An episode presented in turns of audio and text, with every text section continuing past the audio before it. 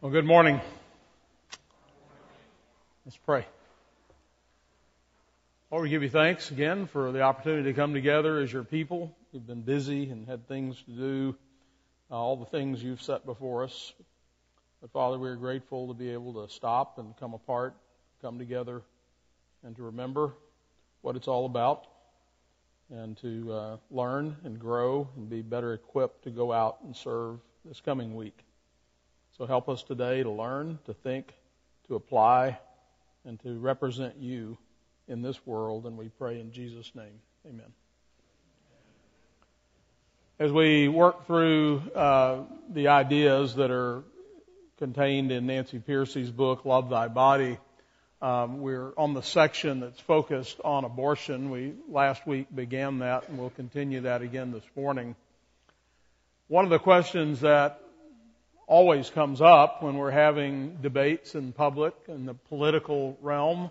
Uh, and, the, by the way, the political, as we're going to see, the political realm, the religious realm, we, we speak that way, but actually there's just one realm.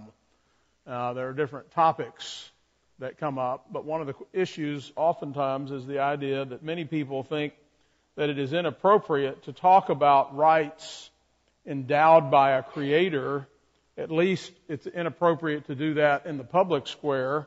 And the reason is because in the, this fact value, remember upper story, lower story, or lower story being fact, you know, science, uh, the body, different ways we've talked about this, or secular, and the upper story is spiritual, uh, and so forth. The fact value split is when a position is labeled as religious. So the Christian view, the Christian worldview, for example, it's assumed that that is private. That is subjective. That's your opinion. Uh, and it's not to be shared by others within the community. It's not, you're not, it's not appropriate for you to be imposing your private subjective views on other people in the public square because the argument is that the public square is neutral. The public square doesn't, it's not about that. Uh, and so, ironically, by that definition, it turns out that it's the secular view of personhood that should be barred from the public square since in reality it itself is private and subjective. We don't, who's to say who a person is? We don't have any definition of that. Where there's no objective way to determine that. Listen to uh, Yale professor Paul Bloom uh, writing about abortion in the New York Times. He says, the question is not really about life in any biological sense. It is instead asking about the magical moment at which a cluster of cells becomes more than a mere physical thing. And what magical force has the power to convert a mere physical thing into a person with dignity so profound that now, a moment ago, it wasn't true, but now, if we take this life, it's murder. A minute ago, it wasn't that way, and a minute later, it was. Or how about a second ago and a second later or a half a second, or a millisecond, or a jiffy, which is a sixtieth of a second. In just a jiffy, we went from valueless non-person to incredibly valuable person.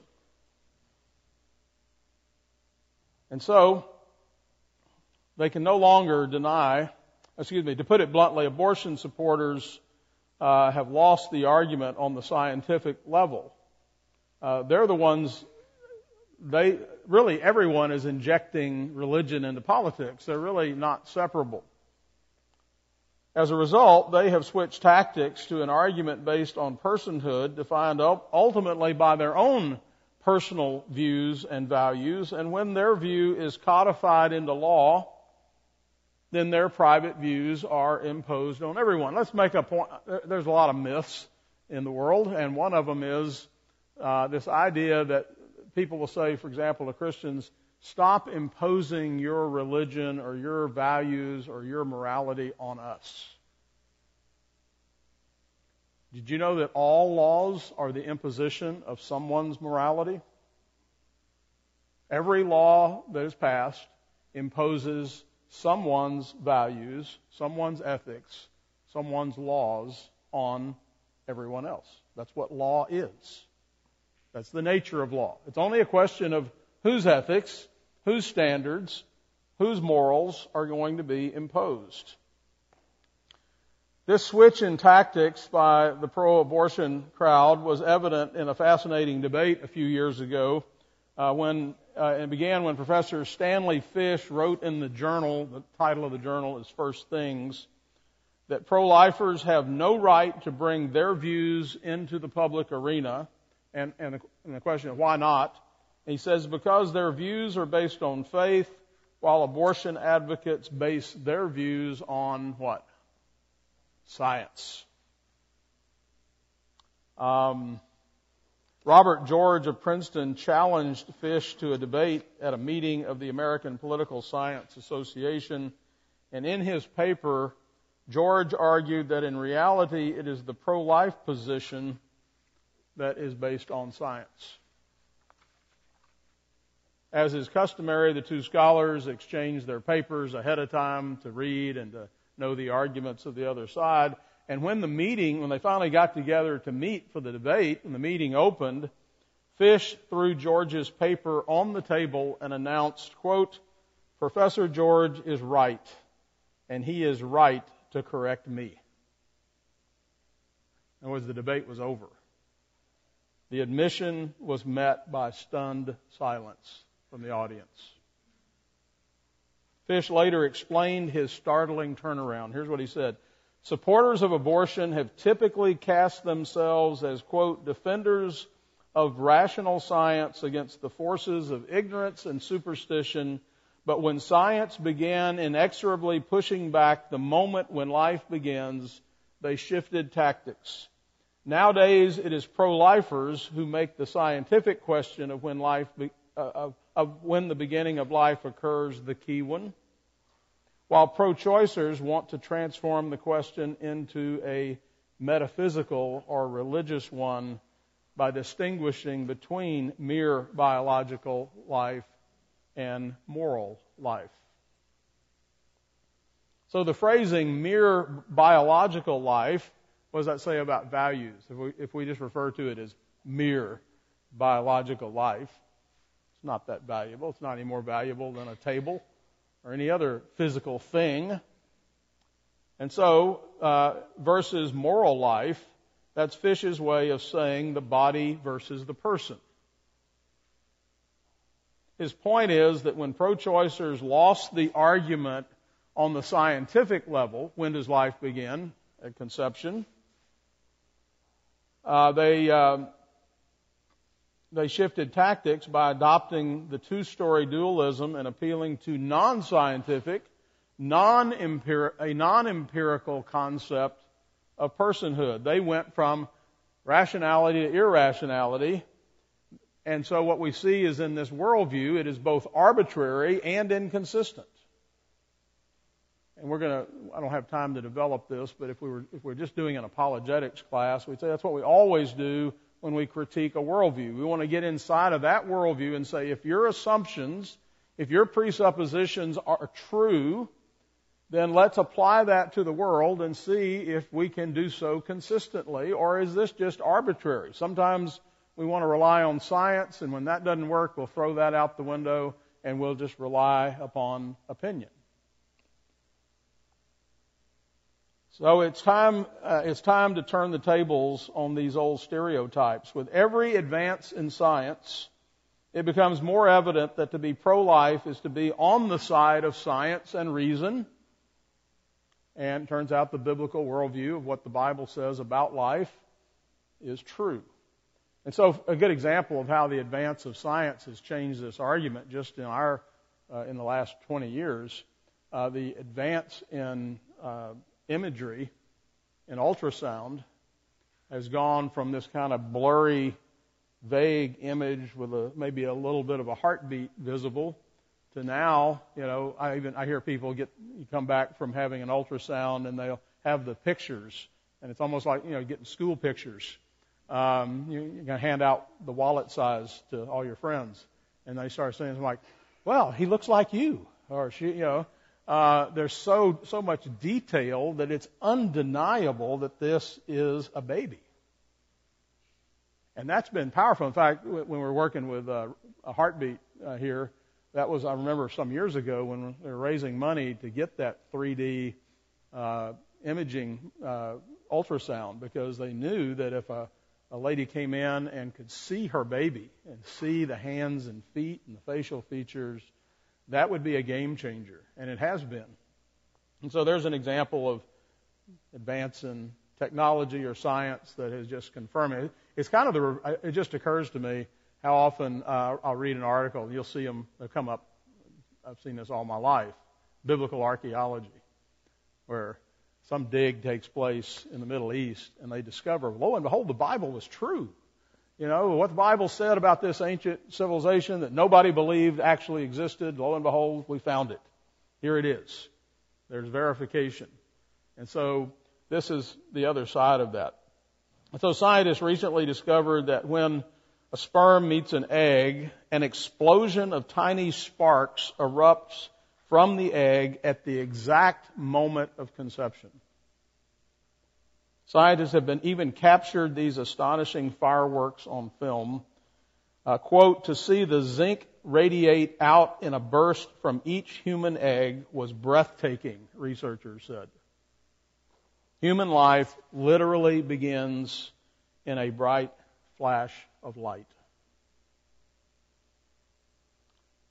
Now, the only strategy left to those who support abortion is to actually dismiss the evidence from science. Jeannie Bristow, editor of Abortion Review, wrote an article titled Abortion, Stop Hiding Behind the Science. The article starts, quote, with anti-abortionists pushing scientific evidence on fetal viability, it is time to restate the moral case for a woman's right to choose. You, see, you understand what I'm saying?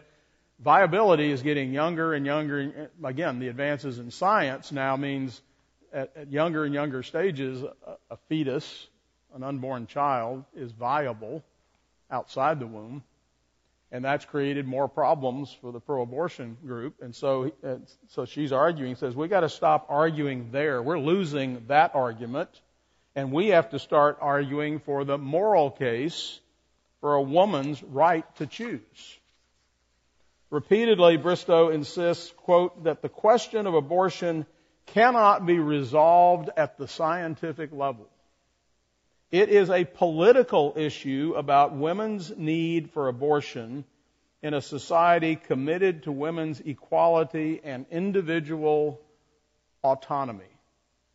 Autonomy just means self law. You get to make your own rules. A woman needs that. Men need that, right? We all need that. We need to be able to be in charge. We want to be as God. I want to make my own laws. I don't want anybody telling me imposing laws on me. I'll make my own. So if we translate that, what she just said, who cares about scientific facts? Personhood theory, with its uh, dismal, uh, excuse me, its dismissal of biological facts, is the unspoken assumption or presupposition, even in arguments that don't state it directly. Consider the claim that a fetus's right to life depends on whether or not it is wanted.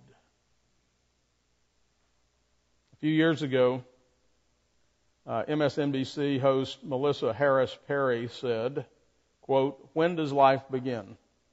I submit the answer depends an awful lot on the feelings of the parents. An unwanted pregnancy can be biologically the same as a wanted one but the experience can be entirely different. So biological facts matter less than the feelings of the parents. A Salon article, that's a magazine, asked defiantly, so what if abortion ends life? Well, this is a big shift. I mean, 20, 25 years ago, you would never hear this kind of stuff. The author, Mary Elizabeth Williams, starts by acknowledging the scientific facts. Quote, I believe that life starts at conception. Throughout my own pregnancies, I never wavered for a moment in the belief that I was carrying a human life inside of me. Williams even castigates her fellow liberals for denying this obvious fact. She says, when we try to act like a pregnancy doesn't involve human life, we wind up drawing stupid semantic lines in the sand. First trimester abortion versus second trimester versus late term, dancing around the issue, trying to decide if there's a single magic moment when a fetus becomes a person. Obviously, there is no magic moment, no sharp disjunction, no sudden transformation. Human development is a gradual, continuous process. Yet, because Williams supports abortion, we're not going to be deterred by this.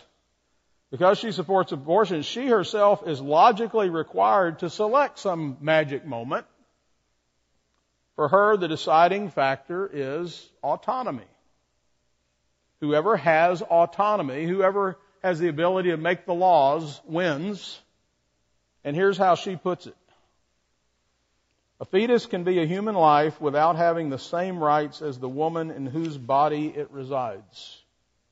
She's the boss.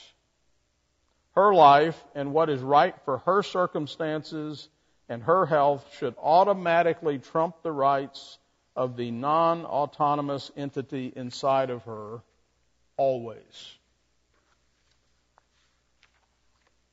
Williams ends her article with these heart-wrenching words, quote, the fetus is indeed a life, a life worth sacrificing.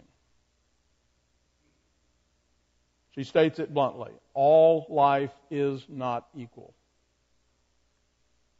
To borrow a line from George Orwell's Animal Farm, some lives are more equal than others. So the question is, who then is imposing their beliefs? The debate on abortion is often portrayed as a conflict pitting those who think the state should remain neutral on moral issues against those who want to impose their beliefs on others. Yet we have seen personhood theory is far from neutral. So Nancy Pearcey tells this story. She said, a few years ago I was invited to speak at a Christian Worldview conference hosted by an Ivy League university, and I quickly noticed a pattern emerging. After each speaker, invariably some student would raise the same question, phrased in different words, if, if we talk about a Christian worldview, aren't we imposing our views on others? Can't do that, can we?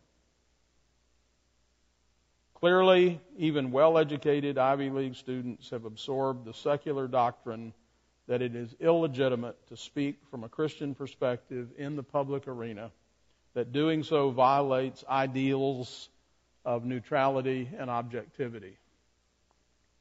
When the same question came up after my lecture, as it inevitably did, I was ready with a counter question.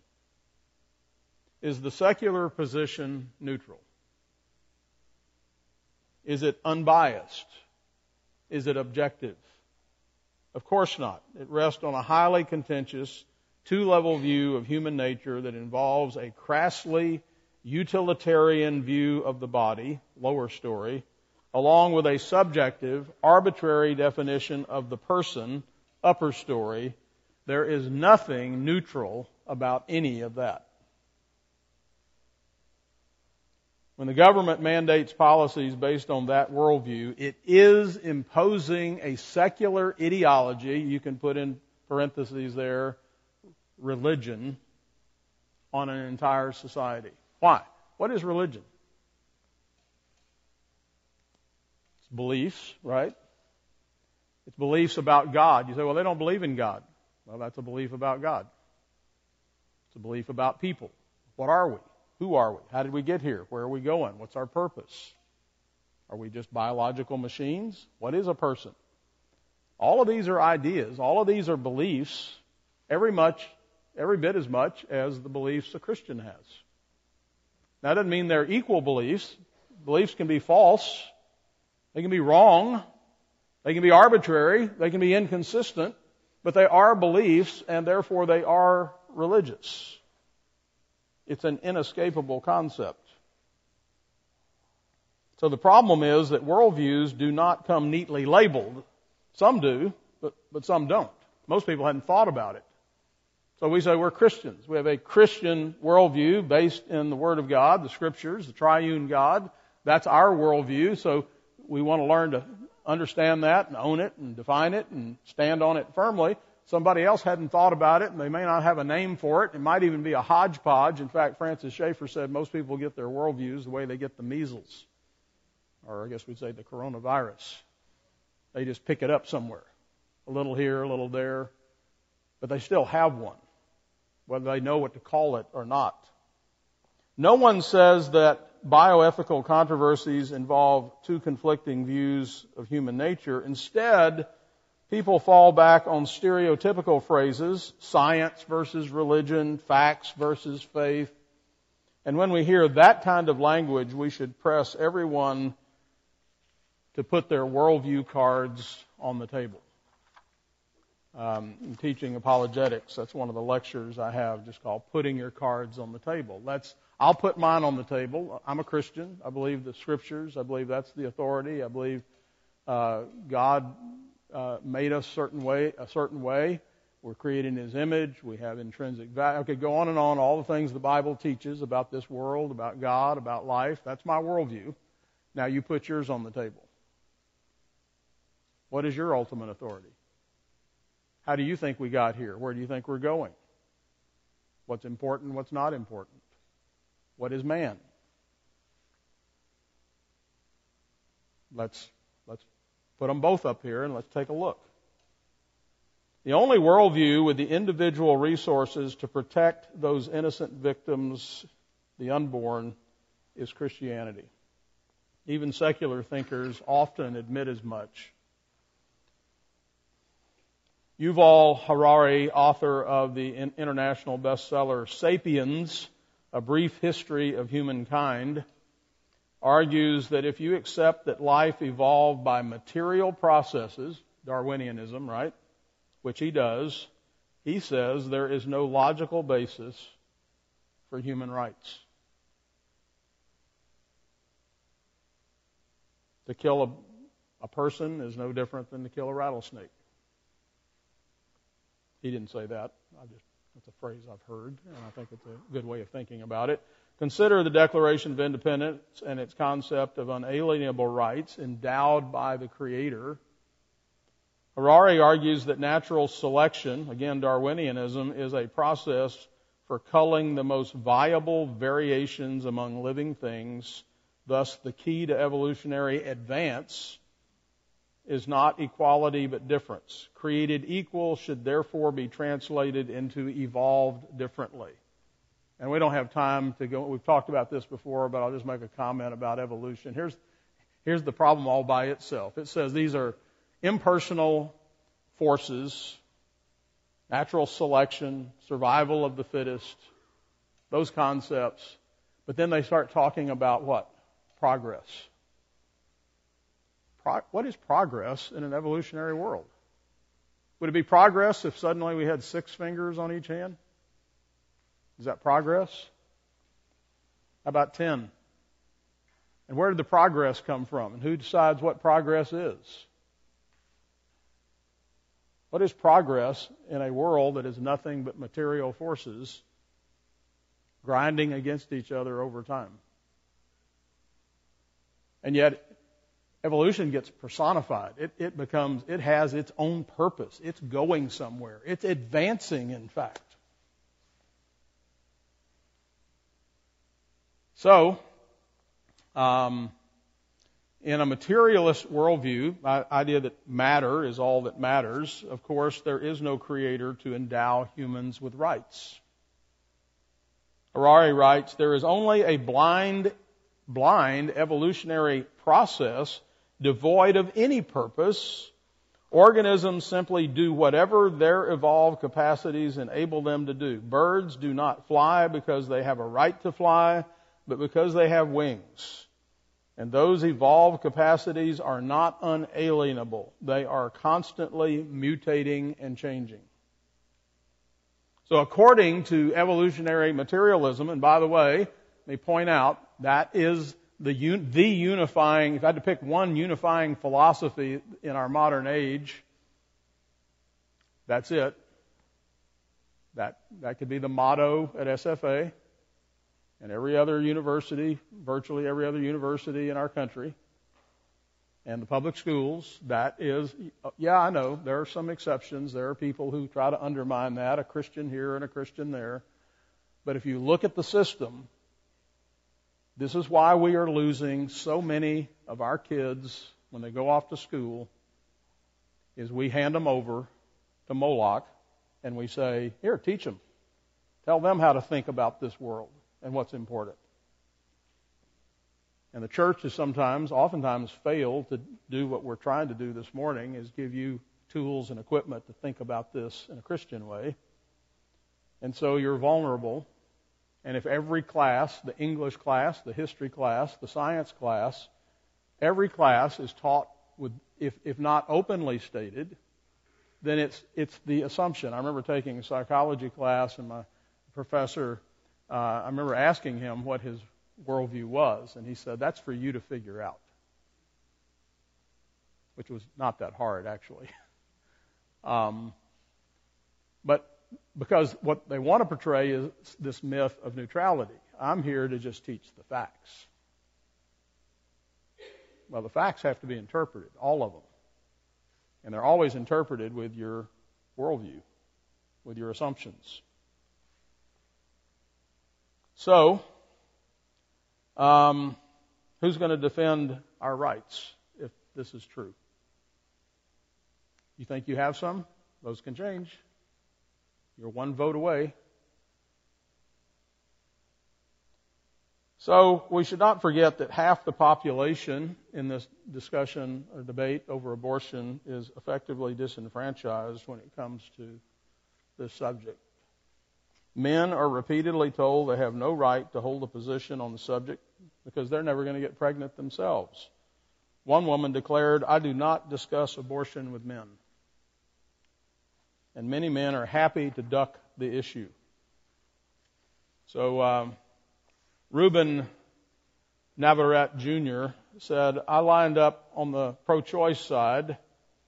Uh, I arrived there for a simple reason because I'm a man.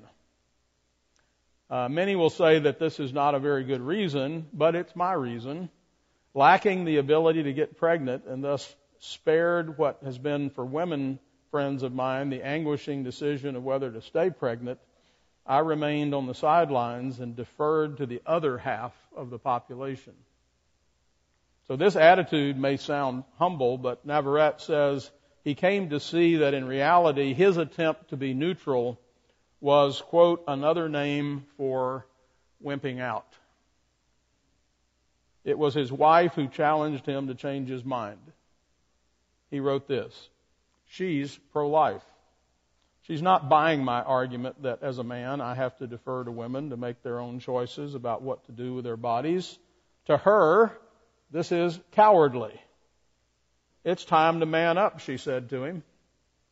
These are babies that are being killed, millions of them, and you need to use your voice to protect them. That's what a man does. He protects children, his own children and other children, and that's what it means, she said, to be a man. So being a man also means protecting women. Many women are pressured by their parents, husbands, boyfriends into having abortions that they don't want to have.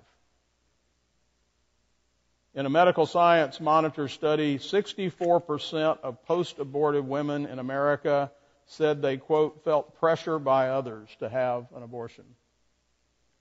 For themselves, 54% said they were not sure about the decision at the time, and 50% actually felt abortion was morally wrong.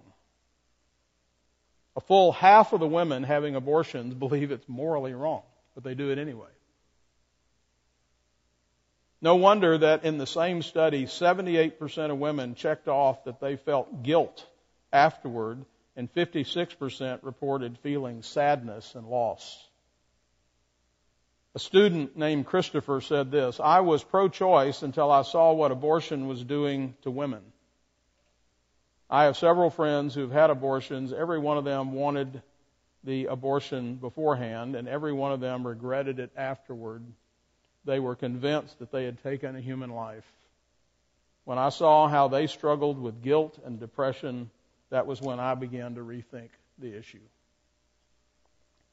Being a man means protecting the vulnerable, the disenfranchised, and the disregarded. More importantly, that's what it means to be a Christian.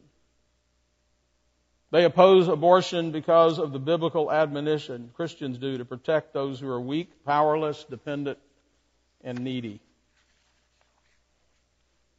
Tim Keller put it this way. From ancient times, the God of the Bible stood out from the gods of all other religions as a God on the side of the powerless and of justice for the poor.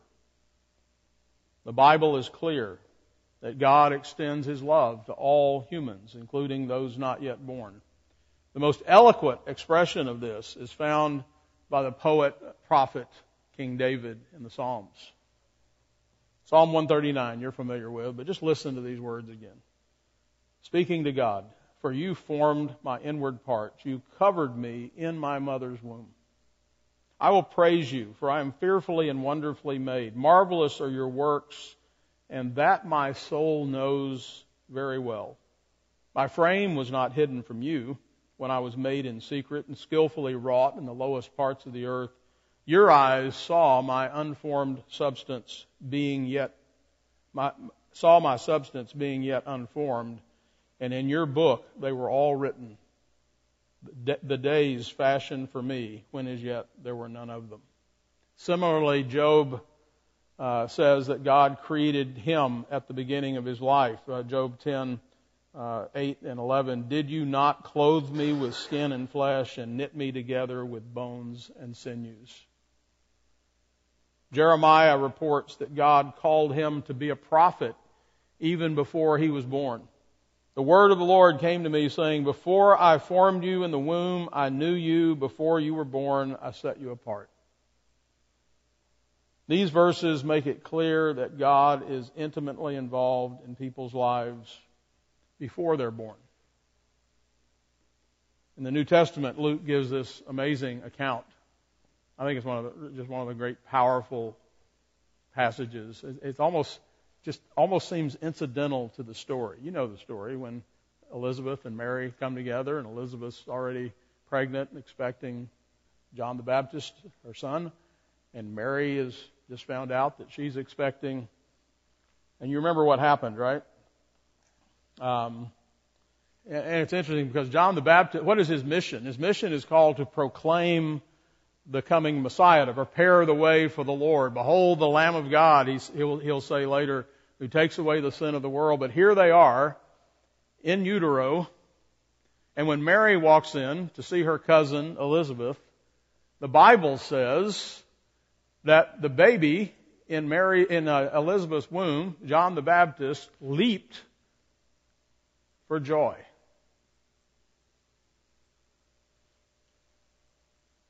and Elizabeth was filled with the Holy Spirit.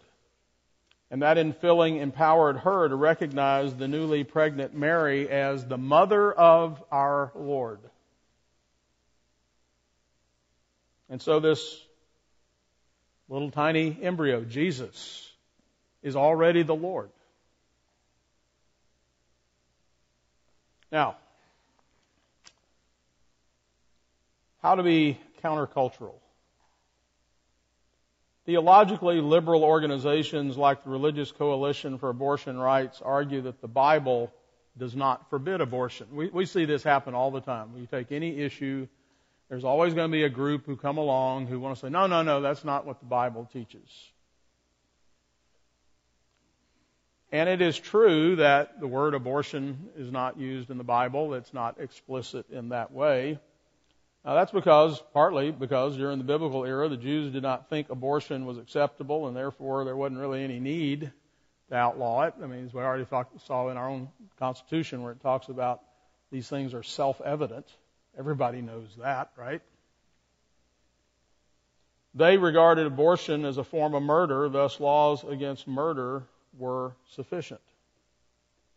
By the time of the early church, however, Christians did have to take a stand. In the Greco-Roman culture, both abortion and infanticide were widely accepted and practiced.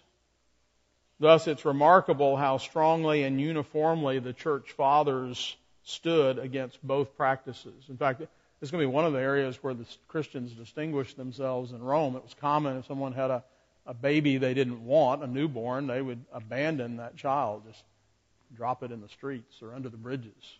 Christians began to take those children in and adopt them and raise them. The Didache, an early Christian text, AD 50 to 120, says, quote, Do not murder a child by abortion nor kill it at birth.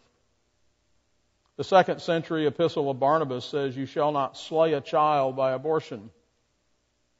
Justin Martyr wrote, We have been taught that it is wicked to expose even newly born children, for we would be, we would then be murderers.